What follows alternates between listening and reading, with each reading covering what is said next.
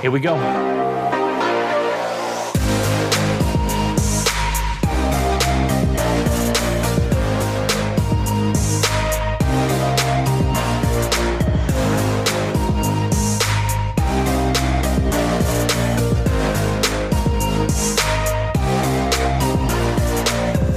Hey there, folks. This is your host, Cameron Ivey of Privacy Please, and thank you so much for tuning in each and every week. If this is your first time, welcome to the show.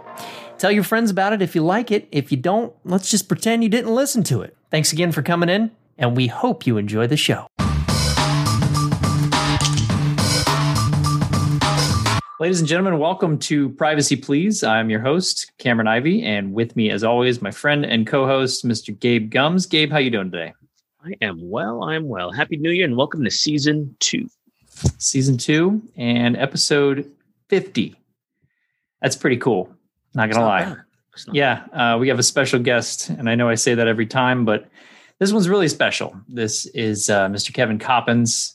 He's the CEO of Spirion. He's a family man. He's a lot of things. A good storyteller, actually, too. Bad, Um, bad but I'll- joke teller, too. I'll just, I, I'm I'm talking it up too much. Kevin, how you doing, man? Good. I, I, this is the fiftieth show, gentlemen. Correct? Yes, yes. it is. This is And, it. and did you did you ask me to be on this one because I happen to be fifty years old? Um, is that is this some sort of ageism thing that I need to be concerned about? Are we I gonna mean, what's what's going on? Why, why wasn't I like forty seven I didn't know it was your birthday. When was your birthday? a year ago? It's almost fifty one now. I Oh, turned birthday, sorry, I I just- birthday right at the dawn of the pandemic. nice. I just well, I didn't mean to make you come out with your age there, but uh, you don't look fifty. There you just there you go. Keep it coming. You're you're entitled to suggest that you're celebrating the 25th anniversary of your 25th birthday. Yeah, keep keep, keep it coming. Keep That's a good. That's a good. good. Congratulations on the 50th, guys. That is super cool. I've, I have not listened to all 50, but I've probably listened to 25 of them. Yeah. And uh, I'm sure this will rank there somewhere. This will probably be in the top 50, I'm thinking, is where it's going to rank in terms of downloads and listens. So I'm ready to go. At least in the bottom half somewhere. Um, have a dream. So, so Kevin, we're going to start the show off like we always do. More, more importantly, when we want our listeners to get to know you better. So, if you don't mind, just kind of opening things up with telling us about yourself and how you got to Spirion. Well, I'm I uh, I like doing this with visual medium. Um, I don't know if, if you guys have ever seen it. I have a slide. It's called the logos of my life. So I will try to go ahead and do the logos of my life um, without having logos. So this was where the storytelling will come in. So before I get to the logos of my life, I am uh, husband to Cece, father to Cash and Macy. I am an absolutely crappy golfer. I am a somewhat uh, horrible guitar player. Um, I'm pretty good at uh, pretty good at business. I am a world class pickle critic, and I am also a pretty darn good gumbo chef. So we're to go ahead and just let that sink in, and then we'll go into a little bit more of your specificity. So the logos of my life, they start off with the Buffalo Bills. Let that sink in. Go Bills, go Bills. I was born in uh, Rochester. That's where I grew up in Western New York. That is what we do. We uh, try to stay warm, and we never see the sun, and we root for the Bills. Um, And break tables.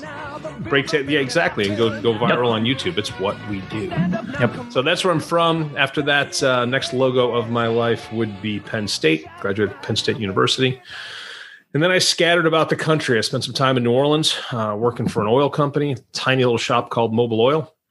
That's where i learned what a big company is all about. Um, from there i actually went to work to for bausch and lomb learned what a smaller company's like. Um, then I got into tech with Packard Bell in California, moved to the Bay Area, actually the other side of the bay in Sacramento, which was an absolute beautiful place to live. For those that have not been, it gets a bad rap. You get up into the mountains and the foothills uh, up there in the Folsom area, and it is absolutely spectacular. From there to Philly, which is a little less spectacular, but it's got its own charm in and of itself. Because I went to work for Novell. So I spent about 11 or 12 years in Novell's identity and security business, which has kind of got me toward this gig.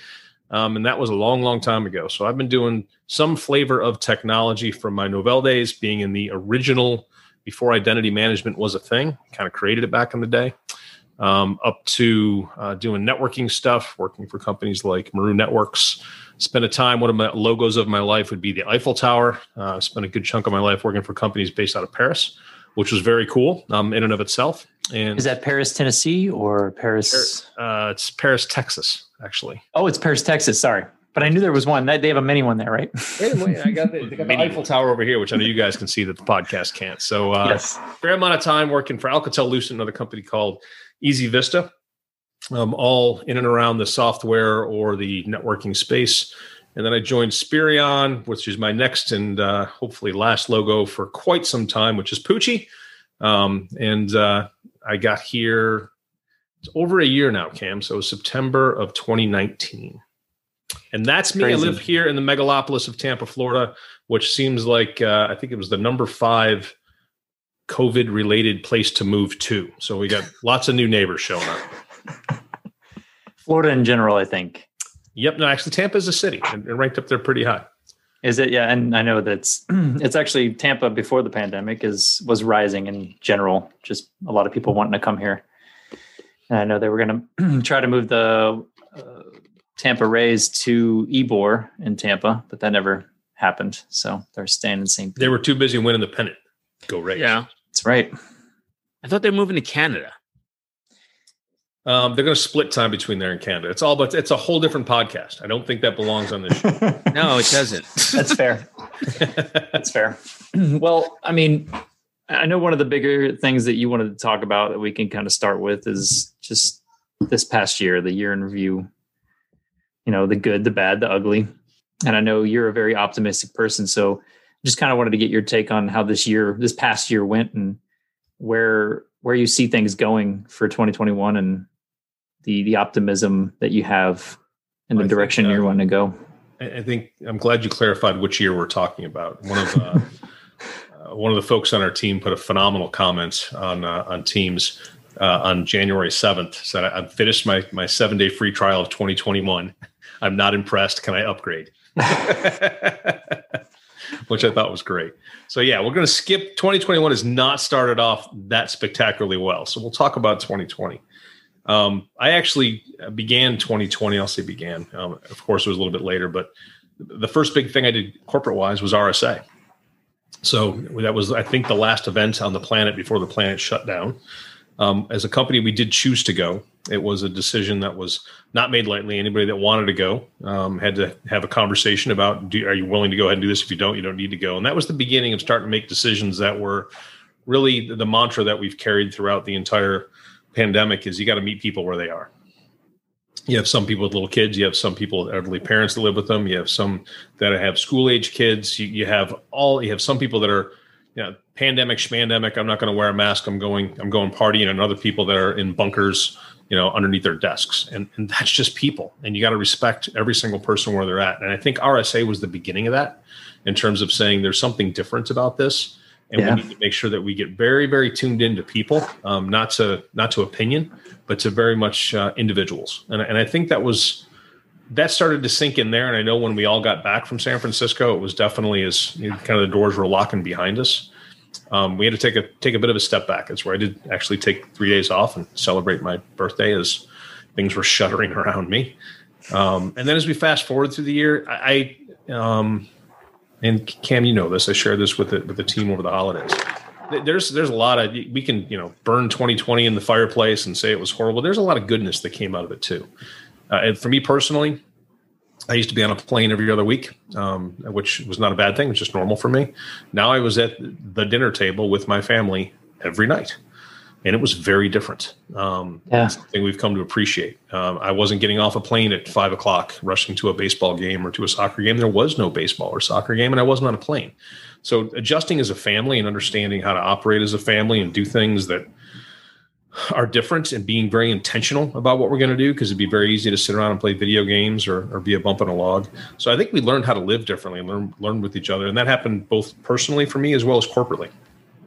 Um, I, I, posted my first meme, um, made a meme all by myself. Gabe, you'd be proud of me. Um, yeah. and, and, it was the, um, you guys are the trivia buzz. Who's who's the guy? Who's the kid that was in the movie The Sixth Sense? I see dead people. Oh gosh! Come on.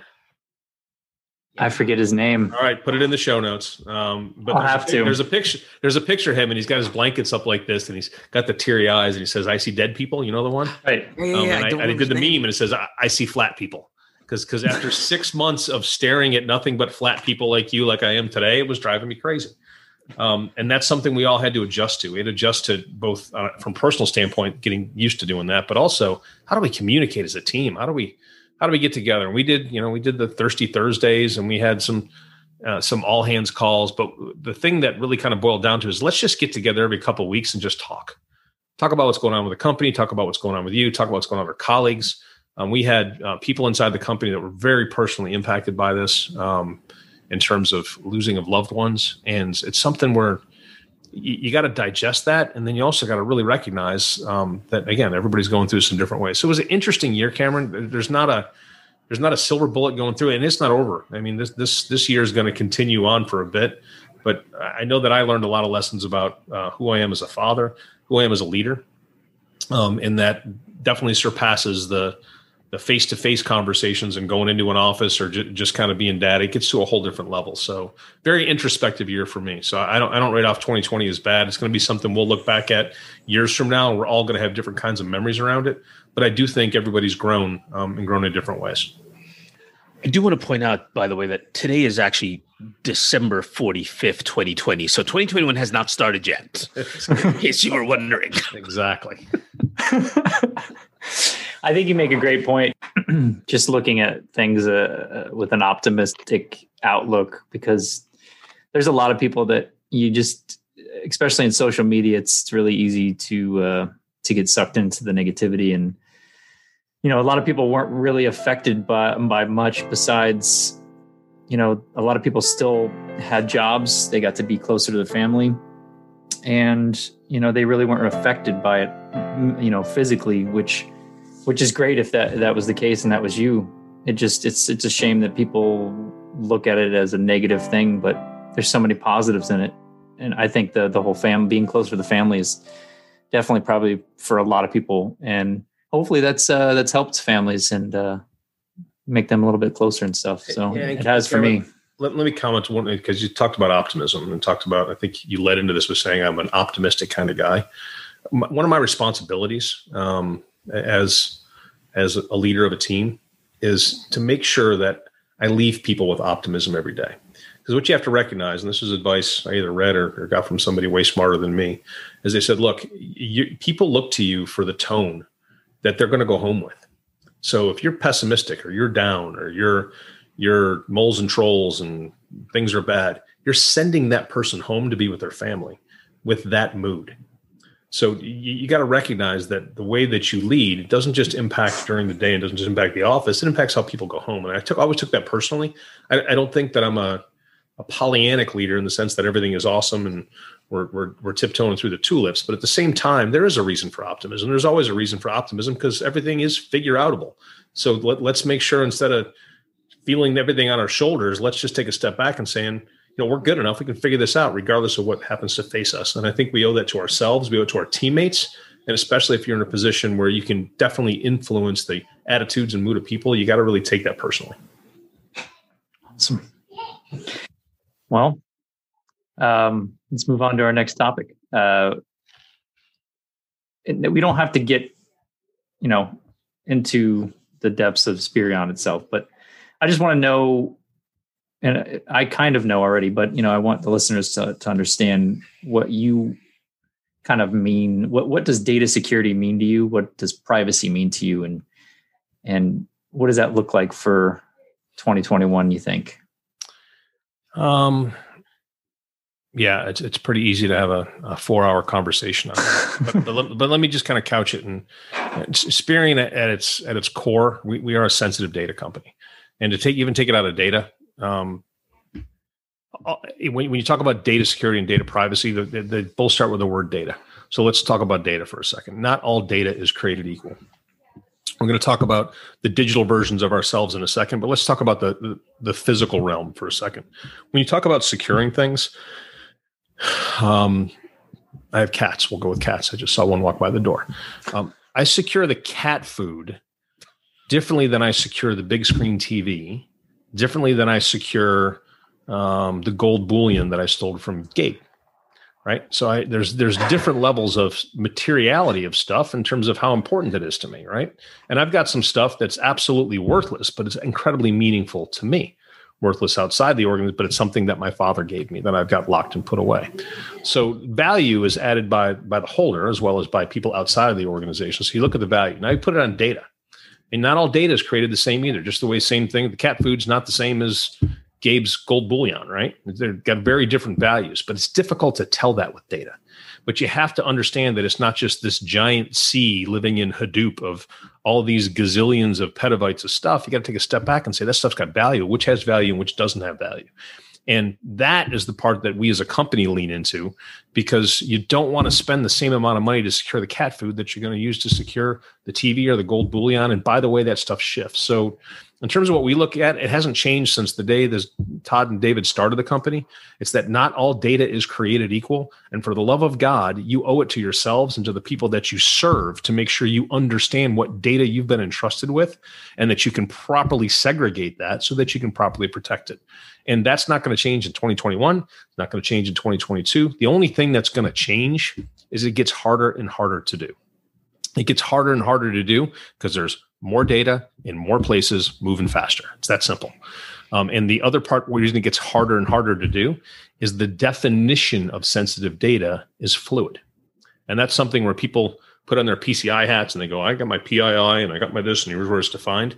Well, um, your body temperature wasn't sensitive data necessarily a year ago. Now it is. Um, I just read yesterday that uh, places like Ticketmaster and StubHub are going to start entering fields into their intake systems so that you can say whether or not you've been inoculated before you're allowed to go to a particular venue or an event. And the lawyer said, well, that's fine as long as they delete it when they're done with it. Okay. All that stuff gets deleted. Everybody deletes data and shreds it and makes sure it's gone, don't they, Gabe? It's the first thing they do is they say, This is sensitive. I shall delete it as soon as I'm done. No, it doesn't. It moves, it goes around. But that's stuff that you would never thought of six, seven months ago. So it's it's a very hard problem, Cam, to solve for. Um, and it's a very important problem because we le- read every single day where the perimeter and access and all the stuff around security, as well as privacy regulations passing, that stuff's all going to change. What's going to stay the same is you need to understand your data. Sorry, I, I get fired up about that. I like I, I, I, like it. You, you had me thinking, man, wouldn't it be a great prank to remap everyone's delete button to like the save button? Just see. Nobody deletes anything. You know, it, it, I, you said not to get into Spirion, but we got all this really cool capability to do remediation and forensic level shredding with hash and blah, blah, blah. Nobody ever uses it. Why? Because, like, well, if we delete it, what if somebody wants it back? They don't. You have 97 copies. That's you right. only need two. Shred them. I would have turned that question on its head for you, Kevin. You you, you talked about things that uh, won't change, didn't change but 2020 was a year that a lot of things changed and will never be the same ever again. So, from your perspective, a data security, data privacy perspective, what will never be the same again in our world?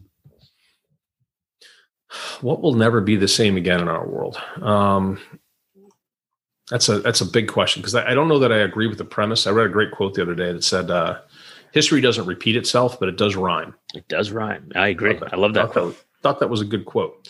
And when you think about what's definitely changed, I think people's awareness um, has definitely changed when it comes to their surroundings.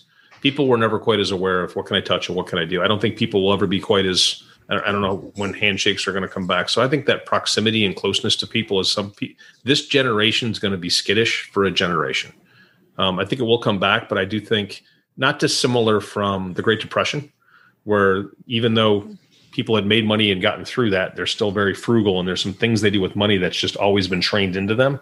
Yeah. Um, you did see that change after a generation, but I think this particular generation is going to just be a lot more skittish about uh, about close proximity to people. Is that where the uh, the fist bump or the elbow bump came into play? but yeah, so that might it's so weird when you see because you got to you got to look and say I'm going to gauge them up. Yeah, I, I, still shake hands. I will. I, I will confess. Hopefully, this nobody from the NSA or, or CDC listening to this, whoever needs to. But then I keep a little bottle of hand sanitizer. So I shake a hand and then I sanitize. So it works out pretty good. Um, so I can be normal. But some people are very uncomfortable with that. So you got to kind of look and say, are we shaking hands? Are we bumping? Are we waving? What are we doing? Nah, that, that's been awkward for me. I'm going. I'm going back to handshaking as soon as we possibly can. Those that know me know I'm a hugger, and I don't. I don't know how that's gonna ever play out again. It's there's a part of me just do it. There's a hole in there now. Like man. there's gonna be there's gonna be huggers and dodgers.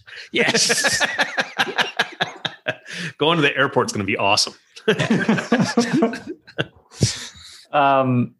All right, so this is a fun question, and we'll throw this in here because, you know, I I don't know if you've prepared an answer for this, but um, I think you actually helped me come up with it. But if you only had a hundred dollar budget to spend on security and privacy, where would you start? I love hearing different angles of this. Yeah, I know. I've listened to a bunch of those, so and I've heard some of them be redundant. So I was thinking about that because I figured that question would come up, and um, I, I, don't know. Uh, I thought about well, what do I do? Technology, maybe least stuff, and then the answer to me was pretty clear, and something you guys talk about in the show all the time. Um, I would get a subscription to Netflix and hundred pounds of popcorn, and I would make the entire company sit around and watch The Social Dilemma. Ah, okay. Because now, do I agree with everything in that movie? No. However, it absolutely makes you think about the value of your personal data and that you are the product. And if more people understood that they were the product, then they understood that what they were entrusted with was other people's digital versions of themselves. I think that we'd have a lot tighter grasp on security because people can put a context to what was being exposed. So I was going to say ah. training or awareness, but I don't think it's a matter of clean desk policy and this other stuff. It's got to become personal. And yeah. once it becomes personal, so I would spend the hundred bucks on that and I'd have some money left over. I love your answer because I preach it in my personal life all the time to the lay folk around me. If you are not the customer, make no mistake about it, you are the product. And sometimes, even when you are the customer, you're still the product. That is a lesson that I don't think is uh, ingrained in enough people. Yeah, and I think once you get it to answer Cam your question, you, you start acting differently. Um, I made yeah. I made my uh, my wife and my my son. He's about to turn thirteen. I made them watch it. He immediately switched to DuckDuckGo and Brave, and my wife stopped using Chrome. And it's not just a matter of using tools; they're all starting to think differently about what am I what am I what digital dust of myself am I leaving behind that's going to be reassembled into something that so it, it was just a it was a powerful way to get you thinking about the value of the digital version of yourself there is a sea change happening right now. And when I say right now, I mean right now. In the last week, I'm a Signal user. For those not familiar, Signal is a secure messaging application. I wasn't familiar uh, until Elon Musk told me I must be because I am the Borg. I must follow his Twitter is that, feed. Is that what the tipping point was? Because yes, my Signal exploded in the last week of contacts that have all of a sudden magically joined, even yep. though I've been trying to get people to do it for a long time. No, it was Elon Musk. Well, good. Th- thank you, Elon. More importantly, uh, thank you to Marlon uh, for for creating Signal. But it just it's gone off the charts the number of people that are now making that switch. So, welcome aboard the Signal train. Yeah, I, I have it too because of you, but I didn't realize that it just like blew up. Um, I kind of lost my train of thought there, to be honest with you. Um, well, I'll jump in with. Uh, yeah. No, I like the, I like looking at the blank look on his face. Let's go back. Luckily, the uh, the listeners can't can't see that. This this this is something that Kevin, you and I, you know, kind of track and mm-hmm. stay a little closer to, namely, you know, the industry and the moves in the industry, et cetera. But we look at it from a different lens. A lot of our listeners are consumers of technology. They're not necessarily producers of it. Uh, what do you see being different for them in 2021 as they approach how they're going to secure their digital environments and those things that you mentioned, those things that matter so much? there is a smattering of technology out there for them to do those. Let's put Spirion and Shelf for a second and talk about the challenge they have. Yeah, so Gabe, we can talk about them. I'm gonna. Well, I, I, guess I'll talk a little bit about Spirion for a second. So, um, one of the things not everybody does know is Todd and David started this company as a consumer company. Getting back to your consumer point, because they felt that everybody would be concerned about their sensitive data, and they'd want to make sure that if their machine or their home network was ever compromised or their or their device was lost, that they were okay. And what they weren't betting on is that people are somewhat lazy, um, and that the stuff is somewhat hard. I even look at the the, the millennial generation, um, those coming out of college now, and you kind of just expect this natural. Well, they grew up with computers and they know how they all work. And I'm, sitting there trying to explain to people how OneDrive works and how it actually shares files and the difference between that and SharePoint. There is not the level of savvy that you would expect. Um, so I don't think I think that people are going to gravitate more towards vendors that are telling them that their stuff is more secure. If mm. you've watched any commercials from Apple, with their Apple now has a little lock on it, right? And all the they're just saying, buy from us, we're going to secure it for you because you're not going to figure it out. So I don't mm-hmm. see consumers going out and saying, I'm going to set up a firewall and I'm going to do with this and I'm going to do with that. They're not. They're going to depend on the vendors that they buy stuff from to secure it for them. And if they don't, they're going to hold those vendors liable. Um, we, we live in a litigious society, Gabe, where everybody's a victim. Um, and even though it would have been like you probably should have been on a VPN and you probably should have went ahead and doesn't matter. They're going to say somebody else should have protected that. It should have been my ISP, should have been my cable provider, should have been somebody else. So I don't think I, I, I think people are going to be a little bit more wary, um, which is a good thing. But I don't think you're going to see a sea change in consumer behavior. I'm inclined to agree with you. I can remember when there were more consumer security products in the market. You mentioned Todd David did start this organization as one, and uh, I don't know if I could tell you about any others other than uh, I'm not going to name them because I don't feel like plugging them. But you know, there's some identity related things out there, but that's about it from a consumer protecting themselves perspective. There's an expectation that the technology they use will just do it for them. That Windows right. will just do it for them. You know, their phone will just do it for them.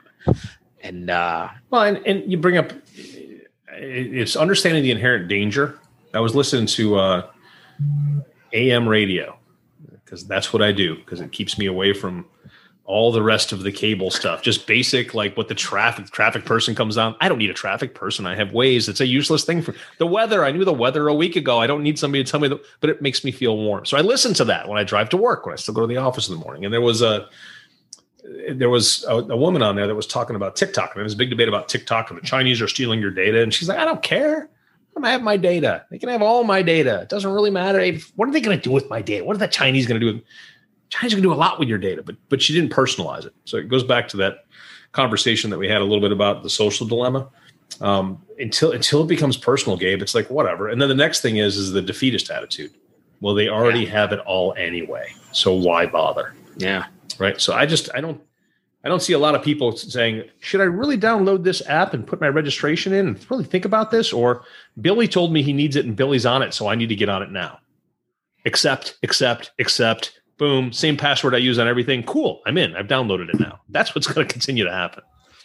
Because of the way things are. Everybody wants instant. They just want to get to where they're going. They don't care what's in the middle. Yeah. And they and and maybe it's because they just don't understand.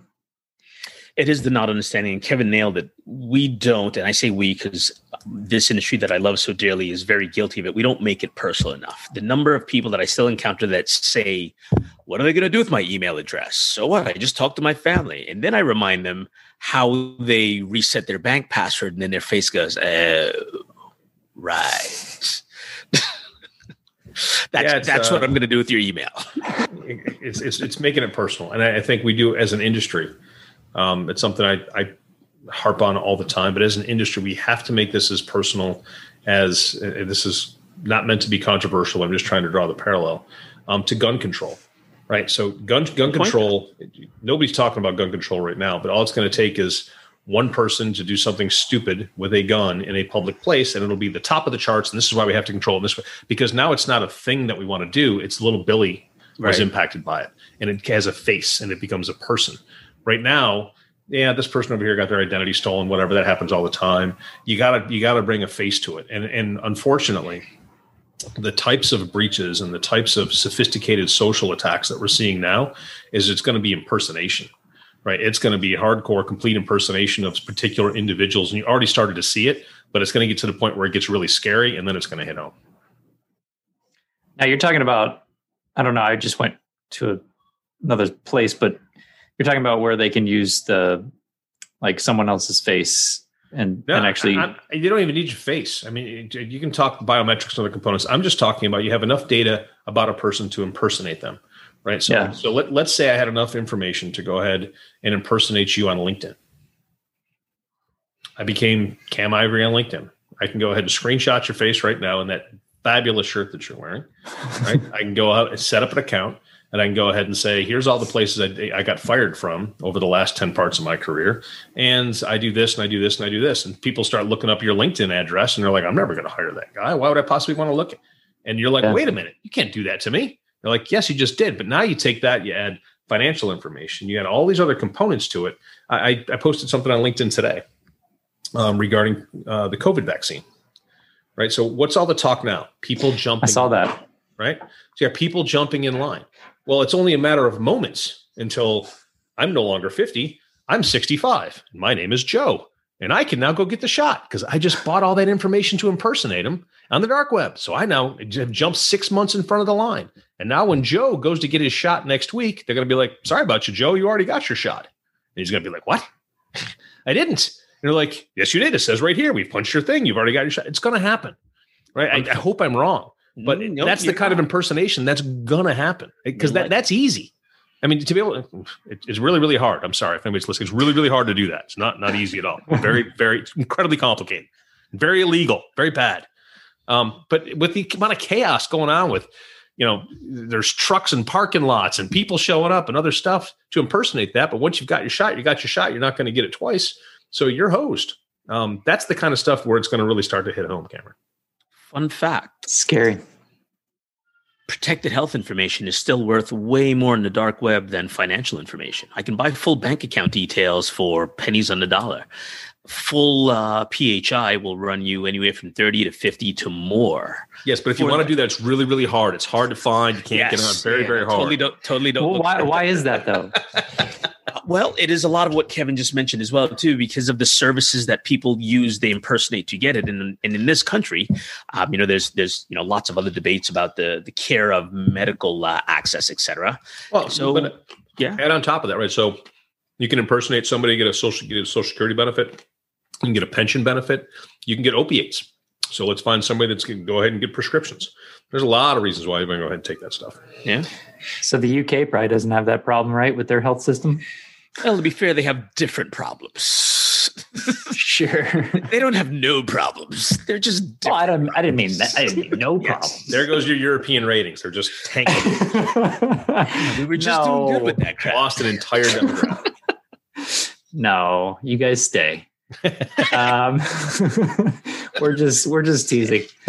We digress. Anyways, I, I I'm curious. Um, you know, being the leader of a tech company in data privacy and security in the intersection of that in the middle what do you think i mean what has been the biggest challenge since being at spirion that uh, obviously the pandemic did not help but how did you overcome that challenge and is it still going or do you see do you see a resolution and, and uh, I guess we're still in 2020 and what is it, December 45th, whatever Gabe said. Yeah. so, I mean, what's what's happening around us, Cameron, is what's happening around us. There's always going to be different events. I, mean, mm-hmm. I, I, didn't choose the pandemic; the pandemic chose me.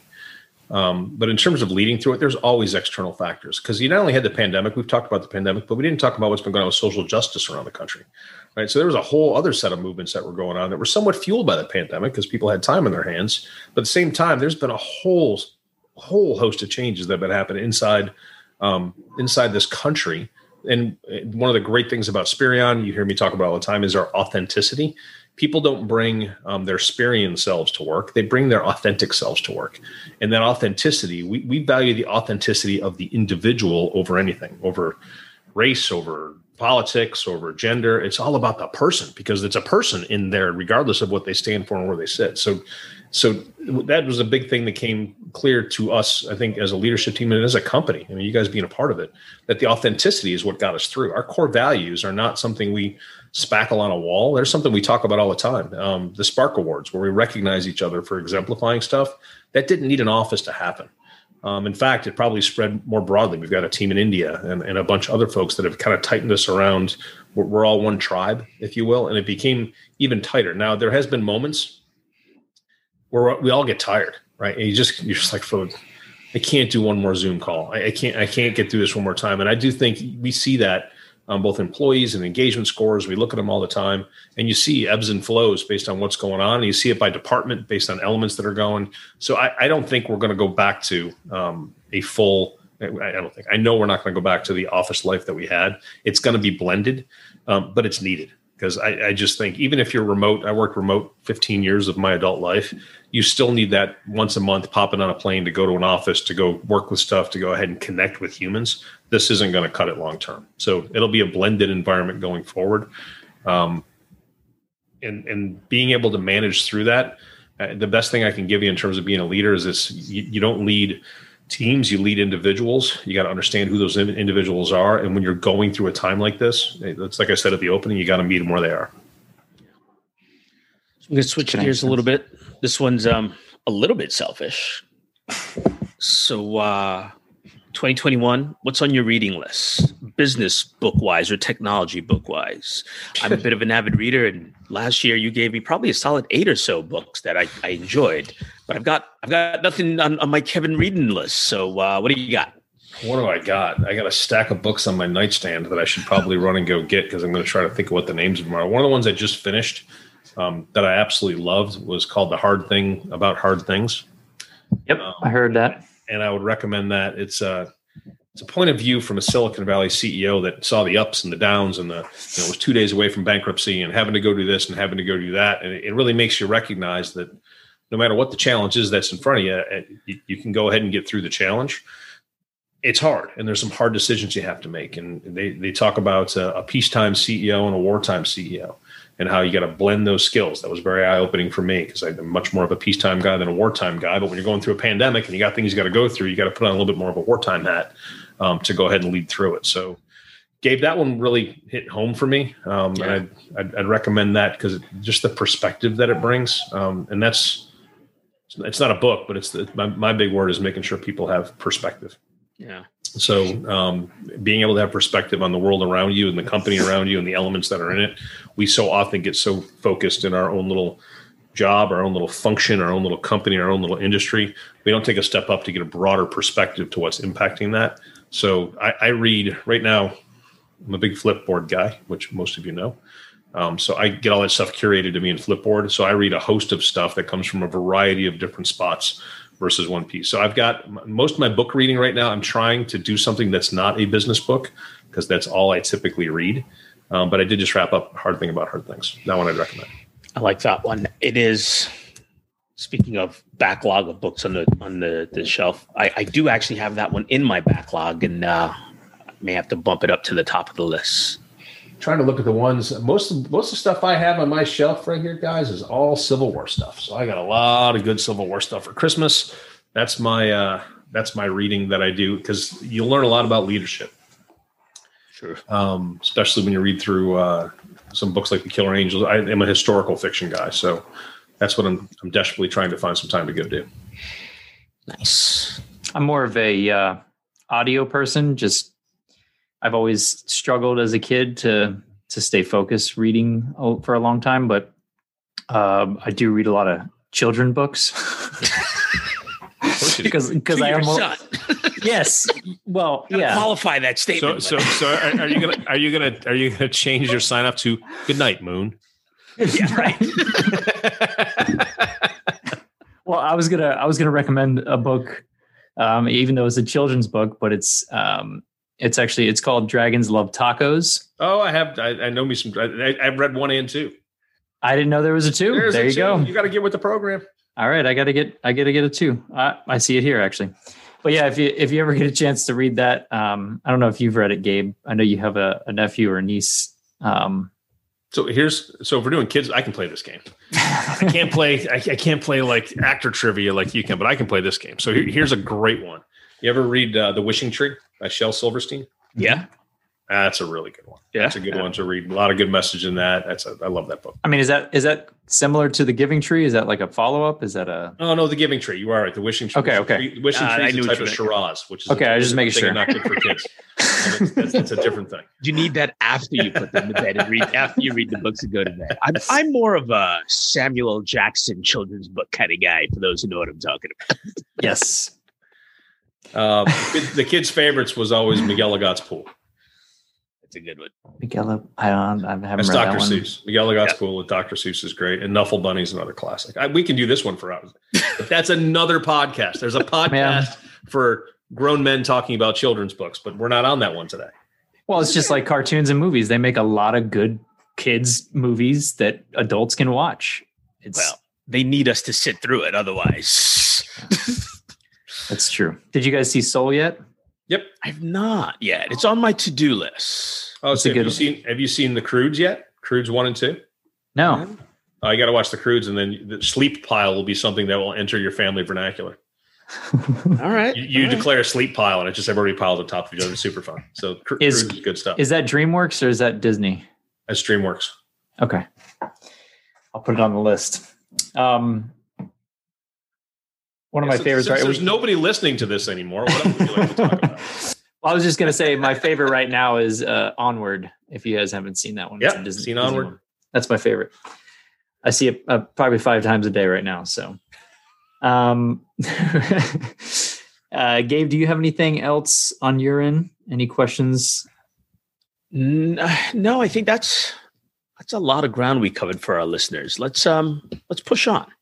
Okay.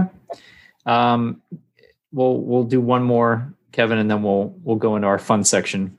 Even though this, I, I say it every time, but this this whole thing is fun. Right. But we got to get a little silly. Okay. but is there anything that you want to add to our listeners? Uh, anything that we didn't talk about that you feel is important? Yeah, just Um, w- one thing that, that you guys wouldn't wouldn't bring up, I'm sure, is uh, is my personal appreciation for what you've done with this podcast. Um, Privacy Please was an idea that Cameron came wandering into my office. I think I'd been with the company three or four days and was talking about an idea and a concept, and that's evolved into um, seven or eight thousand downloads and a pretty strong listening. And and what you guys have done is you've done a phenomenal job of representing the company without talking about the company. This was never meant to be a commercial for Spirion. That was never the intent. Um, it's a sponsored by, meaning we, for some unknown reason, pay you guys to do this, which is just bizarre to me. Um, now that I've actually been on the show, uh, so I'm, I'm kind of questioning the whole concept. But Take it up, and- and take it and with management. got somebody on fire over this. Um, but you know, in all, in all seriousness, where you guys have taken this thing and taken it on to a personality of its own is uh, is really really cool. So um, that's I wanted to mention that to you, to the listeners that you have, and I'm looking forward to seeing what 2021 brings, the types of guests that you guys bring, and my ask, if I, if I can make an ask, is add some questions in here that make this problem personal yeah. um, whoever you bring on, I don't care how many CISSPs they have after their name. Take it back and make this personal because this is this is going to become more and more personal and affect more and more people in much more damaging ways. And people need to get it. The light bulb needs to go on. So if you guys can use this show to really amplify that, I think you'll be doing everybody a favor. I really appreciate that. Um, I, am sure Cam does. I know Cam does. This is uh, this has been an absolute love of a project for him. But it does remind me then, you know, I do have one more serious question for you, and this one I, I will make it personal. The number one million four hundred three thousand six hundred fifteen. What is that, Kevin? What does that number mean to you? One million four hundred thousand. Um, would that would that be the amount of data protected by Spirion? Is that what we're looking at? That's the number. Ding, There ding, go. ding. We have a winner. Winner, winner, winner. Yeah, I mean, we it's not a commercial. This company wakes up every single day to uh, we judge our success when we we we sign on with a new client and how fast, how long does it take us to find that first unprotected sensitive, first unprotected sensitive record wherever it might live. That is when that is when the clock starts ticking for success. And there's not a client that we've gone to. We, we have one client that right now is um, is complaining because the tool is too accurate and finds too much stuff. Um, I'm not kidding, and I know that's that, that totally sounds like a bumper sticker, but it's it, the volumes of stuff they've found. It's now been exposed at a board level where they're like, "Well, holy crap, go fix it!" And they can't fix it fast enough based on Right. what they're finding, because nobody, nobody, the light bulbs don't go off on how fast the stuff replicates and how, and how simplistic, how it is good people doing their job, doing what's asked of them, that are just pouring the gold bullion data onto their hard drives in a very non-secure fashion. They just don't recognize it, um, and they need help. And that's back to the question a while ago on the consumer standpoint. Gabe, I think people working in companies need the same help from vendors. They are not going to know. You can't train them enough. You can't go through enough security web to realize that I probably shouldn't have found column AG cell 1645 in my Excel spreadsheet. I never knew that even came down in the first place. They're going to try to do their jobs with the least amount of friction possible because that's what they get paid to do. And it's our job in the vendor world to make sure they can do that as securely as possible. All well said. On a lighter note, let's get to I actually have two segments. I want to do I want to try out a new one and then we'll go on to our fun segment. so this segment is called Fix Your Life, fix your privacy, fix your security, whatever you want, fix it. Since you are a guest, Kevin, uh, I'm going to go ahead and try this out. But uh, is there anything that, uh, Gabe and I can help you fix in your personal life? I was going to say if it's if it's professional life, we have MBOs for that, so we can do that. not a problem. Um, from a personal life standpoint, could be anything. Change the light what? bulb. No, no. When, when I'm gonna, it's, it's a little office centric, but it's but it's not. When we go back to the office, we need to dedicate one of the conference rooms to be a studio, not for you guys, but where we can bring guitars and amplifiers and drums and rock out in our spare time. So if you guys could help me sponsor that and get people to think it's a really good idea and that it wasn't my idea, that would be awesome. I'm already on board. I yeah. I had a band. I have albums. I was a singer. I let's do this. Play a mean tambourine. No, I, we I, I we've got one of the things that I, I get to do is we do uh, I do new hire calls. There used to be new hire lunches, so anytime people join, we've been doing it virtually lately, and um, I, there's a ton of musicians. Um, it comes up in the conversation that we have that have joined the company recently. So let's start the the Spirion band. When we get back, we'll, we'll take the back socially distance. We'll, we'll take the area if uh, if, if Mr. Russell's listening, we're gonna take that section he squatted on and took, and we're gonna put all the band stuff there because it's right near the cafeteria. We can have like we can have like a little cafe lounge kind of thing. But if you guys can make that your idea, just delete this section from the podcast. It didn't come from me because then people will be like, Kevin said we must have a studio. I don't want the Kevin sets. Hate the Kevin sets.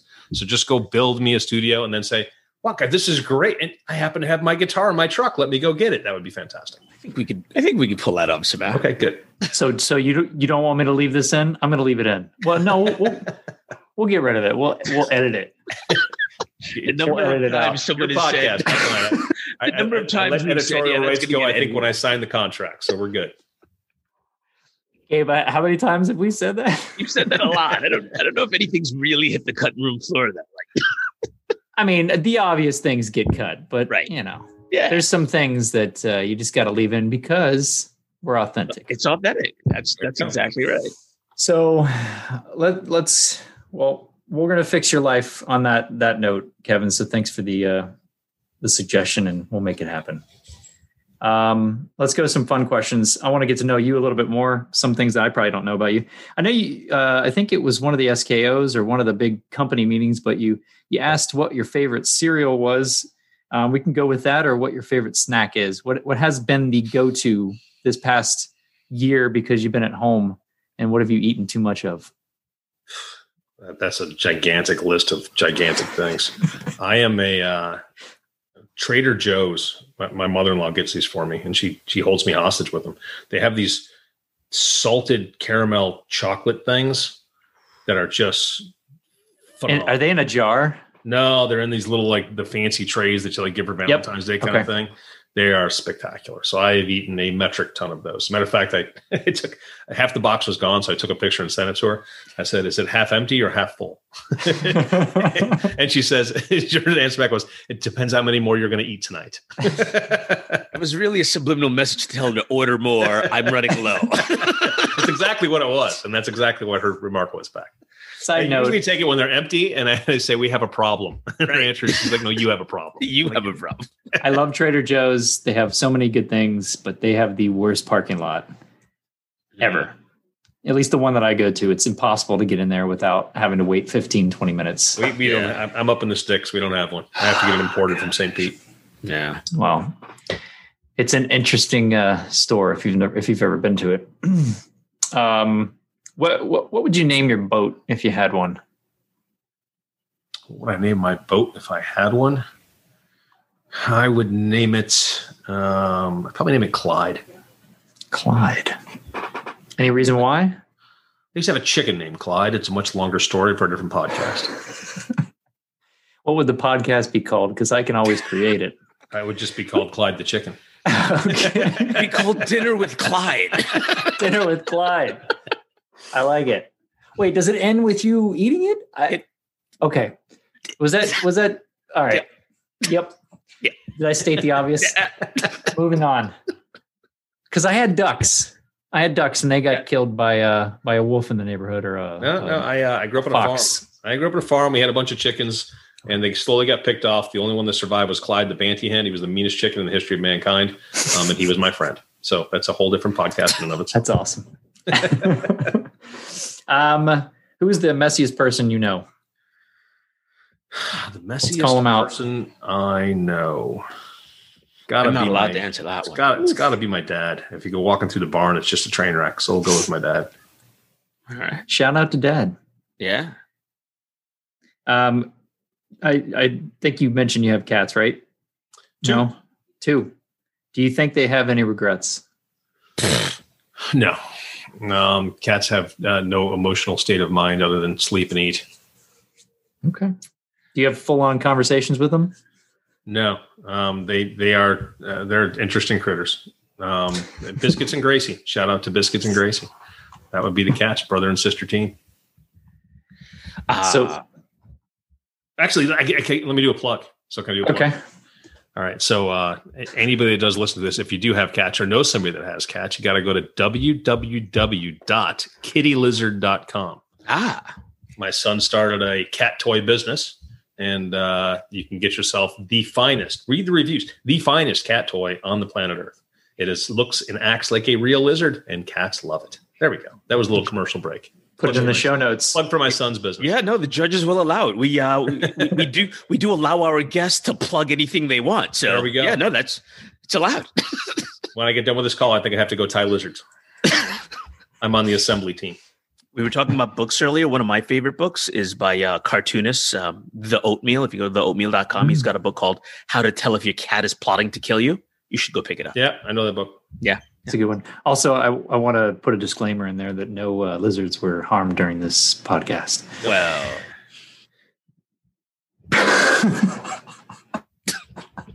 uh, this this question seems to be. This should be interesting. What do you think will break the internet? Probably kittylizard.com. www.kittylizard.com. All right. love a good callback. I don't know what's going to break the internet, but probably those those Korean pop bands. They break it on a regular basis. yeah, those ones they weird me out a little bit. I'm not gonna lie. There's like eight of them. I think in every like I, I will go to trending on Twitter and they're trending all the time. They'll grab on any hashtag. I don't even know what it's all about, but it's a big deal. And they've they've broken the internet a couple times. Yeah, I've seen. I think I've seen them on one of the night shows. Uh, not really sure what's going on there, but I don't even know if they're really singing live. That's the thing that throws me off. Yeah, they're not invited to the band. we want real talent. Duly noted. Okay. um, what what's the most useless talent that you have, but you're super proud of?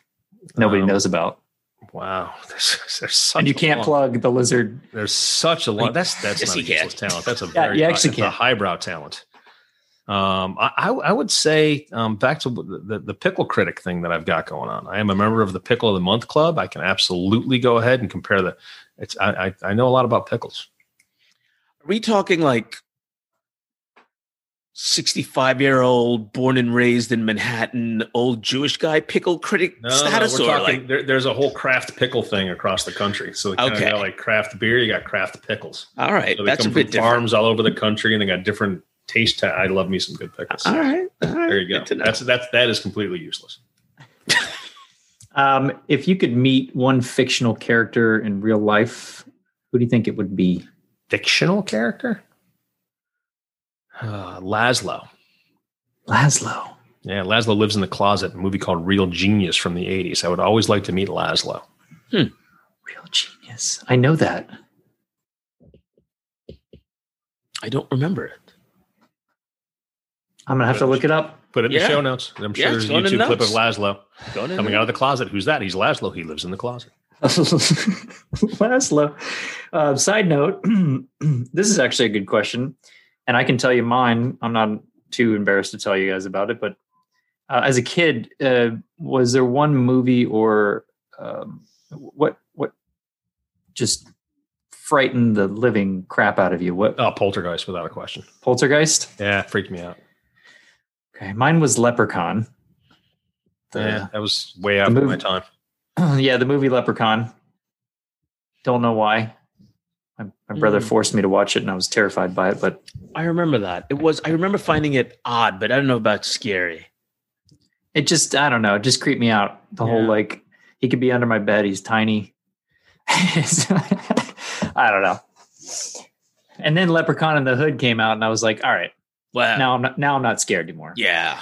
Well, no, no, no, no, that one scared. was- that one legitimately scared me. It's like I've seen was- a lot of shit in the hood, but leprechauns, like, no, I'm.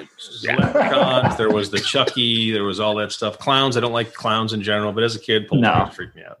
What can you remind me of Poltergeist again one more time because I haven't. Is that a is there an actual character or is that like a? Ancient Indian burial ground. That's all I got to say. I'll have to I'll have to watch it and I'll put it in the show notes if nobody's familiar with it. I'm sure a lot of people are, but.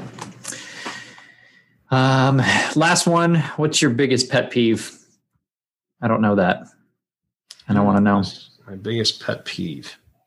Oh, this is a this fairly easy one. It's uh automated voice response, integrated voice response. Any anytime I got to dial in, and they're it's the biggest one is with the cable company, and Yeah. when they go. Um, did you know that you could log on to www and solve your internet problems online? I'm like, if I could get online, I wouldn't have an internet problem. Representative, representative. I just go zero zero zero zero zero. No, zero, that doesn't zero. work. That is not accepted at this time. I absolutely lose my mind. I got one over the weekend, man. It what was the options? Like it got to the end of all of the options. It was like you can press like one to have someone call you back, or two so that we can text you a link to talk to someone on your phone. And I was doing like you were too, Kevin. I'm like, I'm going, no, I want to, I want a representative. No, you, you cannot have one. Couldn't get to the Not have representative. No. Did you? it's A little selfish plug here for uh, Apple, um, like they need one, but um, on their security. Wait, wait, wait, wait, wait. How is this selfish to you? Yeah. Are you Yeah, like, yeah. Are you heir to Tim Cook or something, or what, what's going on? No, I mean I, they don't need the airtime. They make a lot of sales. Um, but on the iPhone, you can actually do a setting where you can um, have any calls that aren't. If you have a number call you that's not saved in your phone, or you don't know if you've never talked to it before, it'll automatically forward it so that you don't get bothered by it. It's kind of neat.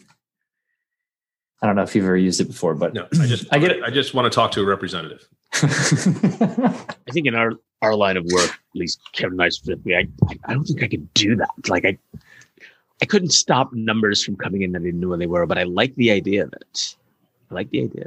it's nice. Yeah.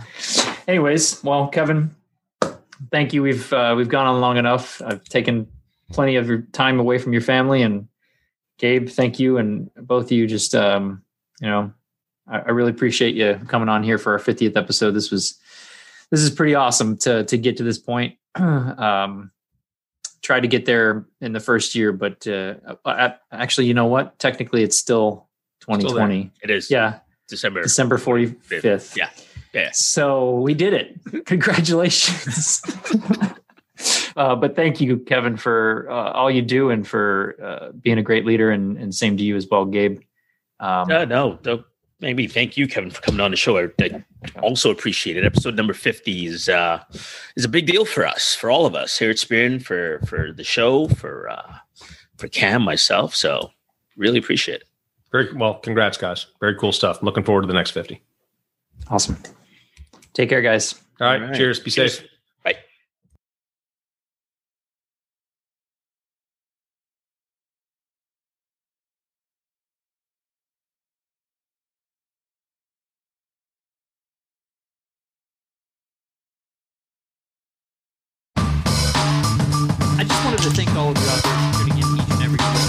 All of our amazing guests for coming on.